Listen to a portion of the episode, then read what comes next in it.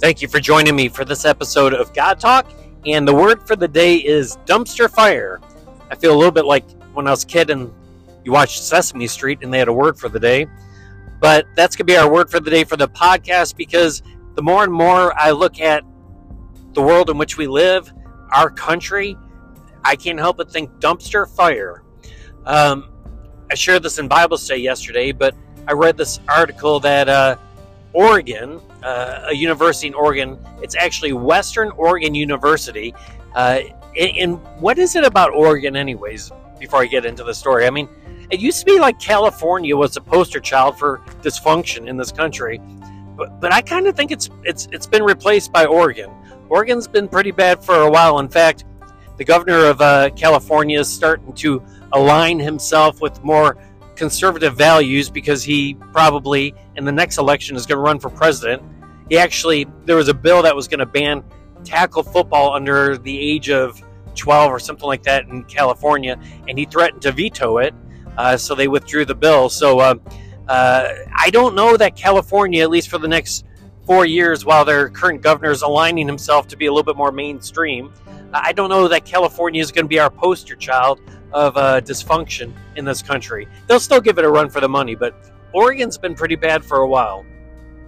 So there's this university in Oregon. It's actually called Western Oregon University, and uh, they have decided that you know when when kids fail a class, that just really damages their psyche. So they're you you can no longer fail a class at Western Oregon University.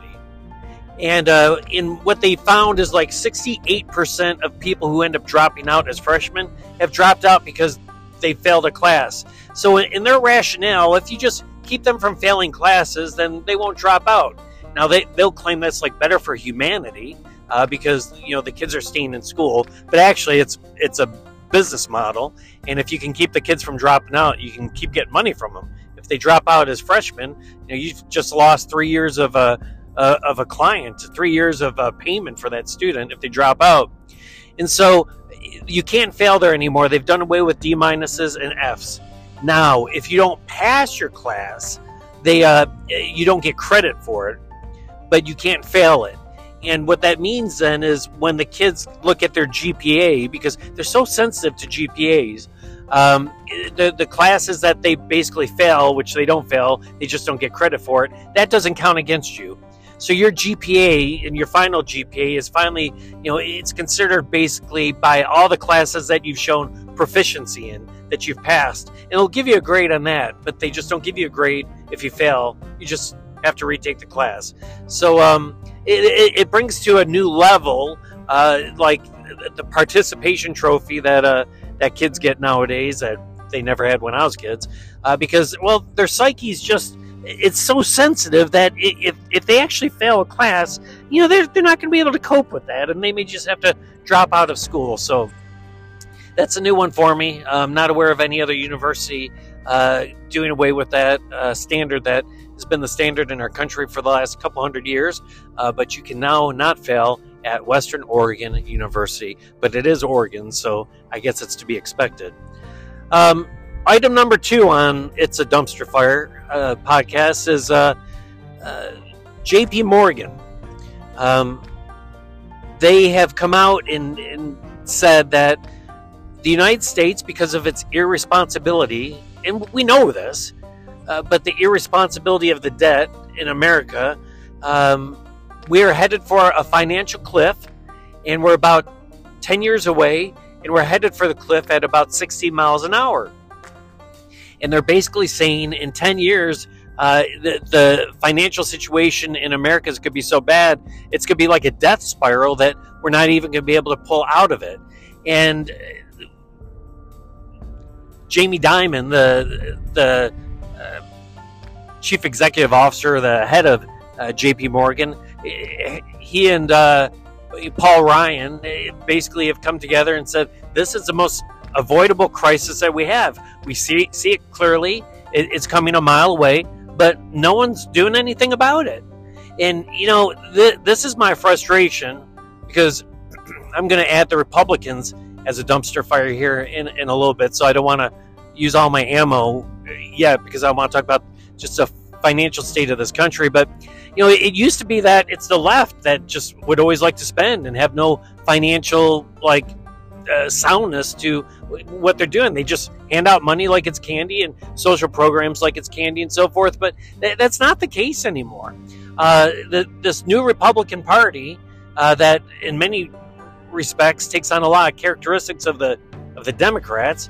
Uh, they, they, like spending too, and I know this isn't completely new, but it, it's it, it's horrific. I mean, this was the whole thing on you know with Trump, and Trump did many great things when he was president for the conservative cause, but he didn't do anything financially uh, to help the conservative cause. I mean, debt went up forty percent. Our, our national debt like went up forty percent under his four years in office. Now that's lower than what, what it went up under some other people, but that's still it went up by eight trillion dollars. And so where was the during those four years? Where was the financial discipline that we need so that we don't go off this cliff? And, and, and then like, well, if only the Republicans would take control of the House, you know, th- then we would be able to get spending under control. I mean, it'd be like the contract with America back when Newt Gingrich and I think I was in college or late high school or whatever when whenever that was. And like they they they tightened the the bolts. It, it was uh, financially, fiscally conservative. If only the Republicans would take over the, the House, uh, you know, th- then we would be able to, to have some financial discipline. No, that's that's not how it's been. You know, it, it doesn't matter who the speaker's been since the Republicans have taken it over. We just keep pushing it down the road. We keep raising the debt ceiling. So, like Trump, the one who is going to just uh, destroy the, you know, blow everything up and, you know, stop politics the way that it's always been. Uh, he didn't stop it. The Republicans in Congress aren't going to stop it. And you know why none of them are going to stop it? Because to tell someone no and to tell like people that are getting these free handouts no, that doesn't get you votes. And elections are so close in this country anyways. How can you afford to, to, to lose, you know, a few a few million votes? And so no one is doing anything about it. It is completely like preventable, but we're not going to do anything about it. And so, you know, you have very smart people, once again, like Jamie Dimon, who's saying we're headed for a financial cliff. I mean, eh, when you go off a cliff, the results are not really good. And that's where we're headed. We see it coming. There's a lot that we can do about it. But as we get closer, you know what? Uh, the harder it will be and the tougher the decisions will be. And I don't think anyone has the, the fortitude to do anything about it because as a society, this is like one giant dumpster fire in our country right now. Let's go to the border. You know, for the last uh, three years, uh, our current administration with President Biden has been horrific with protecting the border. And if you like to listen to the Republicans, I mean, it's like the it's like mass murder every day. You're letting in all these murderers and terrorists and all these other things. Well, Biden knows that he's been wrong about this. He knows he's on the wrong side of this issue. He knows it might cost him uh, enough votes, uh, it'll cost him the election. So he's moving to the middle in order to to get votes. I mean, clearly. And so in the Senate, the Republicans and Democrats have come together. They've come up with a plan. It's not finalized yet, but it will basically move it back to like Trump era border restrictions. And you, you know what the Republicans are doing about it? Absolutely nothing. Trump says no, reject it. It's not. It's not a good enough bill. Put it on me. Uh, the Speaker of the House, no, you know, no, because he's in Trump's pocket. He's not willing to do anything about it. Here's the deal if it's if it improves the situation 30%, if we can improve the situation by 30% for, you know, 8 months, 9 months, then you know what? Then let Trump or whoever run on the fact like, you know what, they did something, but the only reason they did it was to gain votes and they should have done a whole lot more. But if we really have rapists, murderers, terrorists and everyone coming across the border, if we can reduce that by 30, 40 or 50% for the next several months, then then dang it, do it or otherwise you're just playing politics or otherwise that's not really what's going on or who's coming across so if the problem is as bad as it is and, and i believe it probably is then take what you can get we know why it's being done. It's only being done by politics, but you don't allow that border to stay wide open for another, you know, 10 months, 11 months because of politics. If if I knew that someone's going to break into my house and steal everything, would I just keep the house open just because I want to prove the point that I'm right? No, I mean it's it's absolutely ridiculous, and that's what's going on in this country. People put politics over safety, politics over what's best for this country. It doesn't matter if it's financially. It doesn't matter if the board it's the border. It's it's a dumpster fire. Speaking of dumpster fires, how about Ukraine? Now I get it's a corrupt country. I, I, get that they've had their issues, but like somehow, like Republicans who used to be against Russia because Russia is against democracy and a lot of the principles we stand for. Uh, Republicans used to be like they used to be the saber saber rattlers. They used to be the ones that like made sure that American and its influence was propagated across the world. And for some reason, that's fallen into the Democrats the Democrats' hands because uh, the Republican Party themselves have become a dumpster fire. There's like a civil war in the in, in the Republican Party between being isolationists or not isolationists, and you know you know whether you're MAGA enough or whether you're this or that. I mean, it, it's like it's incredible. So the Republicans, you know, we're, we're the ones, you know, we, we were the ones screaming that like Biden messed up Afghanistan, but we're allowing to uh, willing to allow Ukraine to, you know, be overrun by Russia uh, when someone else, maybe even ourselves at some point down the road, we're going to have to deal with Russia. Now, I, I get we have financial issues, and, and I think a, a, point can be made like, this costs us much money. Do we want to add on this debt for this? Uh, what I was reading is we would have to add about 5% to our d- defense budget to adequately supply Ukraine to continue to fight their war. So the question is, is that's not 5% to the US budget, it's the defense budget. Now, defense budget's the biggest part of our budget, but you know, 5% is it worth it? I, I, arguably, I, I, think it is. Uh, but but here's the bigger issue is is that with with like us not supporting that and, and trying to block all aid to Ukraine, do you think China's watching? And if Ukraine's not all that important, and I think you can argue that it's not, I don't agree because of the Russia aspect of it, but but China's watching. So is Taiwan important? And so if what we see is that uh, that the the the part of the American government that has always been really pro defense, pro carrying a big stick, pro you know America's influence in, in this world, you know the, the Republicans, if they see that the Republicans don't have a stomach to to stand up to Russia and Ukraine, uh, why would we in Taiwan? And is Taiwan a little bit more critical, especially with all of their uh, technology production and so forth that goes on there? I, I think so. And and so even if you don't if you don't think Ukraine's worth it, and, and I get if you don't. I'm not judging you if you don't think that. But by supporting them against Russia, you send a message to China.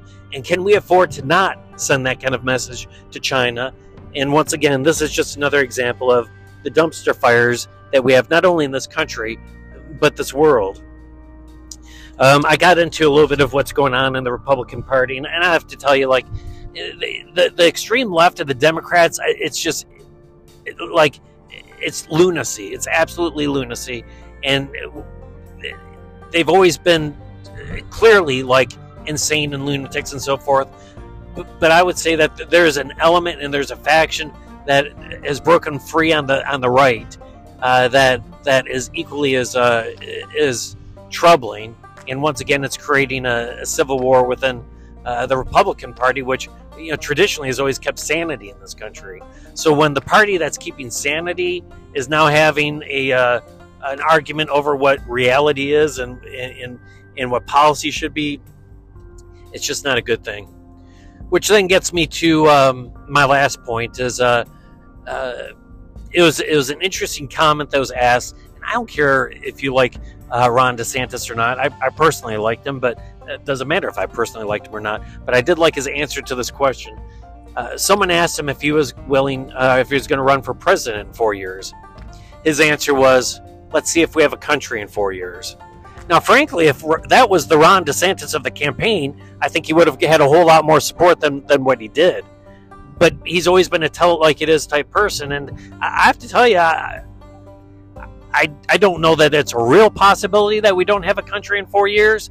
But I have to tell you, with the dumpster fires that are going on in this country right now, whatever country is left in four years or whatever the state of our country is, um, may be a whole lot more. Uh, difficult to turn around to do something with than what uh than what we're looking at right now, and it's pretty uh it's pretty startling right now. You know, we've always said, uh, "God bless America." This is God talk, so I do do need to pull a little God into uh into uh, this dumpster fire podcast. We always say, "God bless America." I I wonder, like, if God sits there and says, "Why should I?" Because, like, I'm wondering why should he?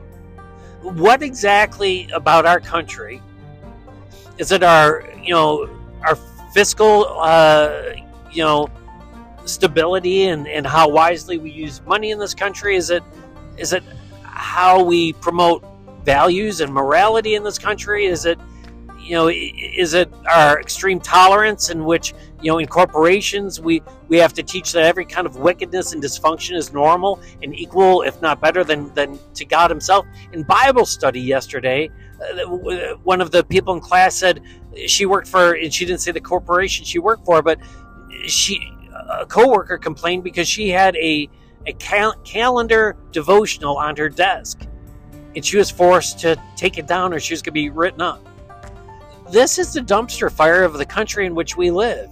So I guess my my preference would be we stop saying God bless America. Because in the end, why should he? I, I just give me one good reason. Because I'm I'm struggling to come up with any. Well, I'm sorry if this is too depressing of a podcast for you, but uh, we are getting into that time of year. It's going to be an interesting year in 2024 as politics, religion, society, all that just come crashing together. And uh, I, I don't know about God bless America, but certainly God help us because this country, the society in which we live in, has become one giant dumpster fire. Thank you so much for joining me for this episode of God Talk. I hope you have a wonderful day and a wonderful week.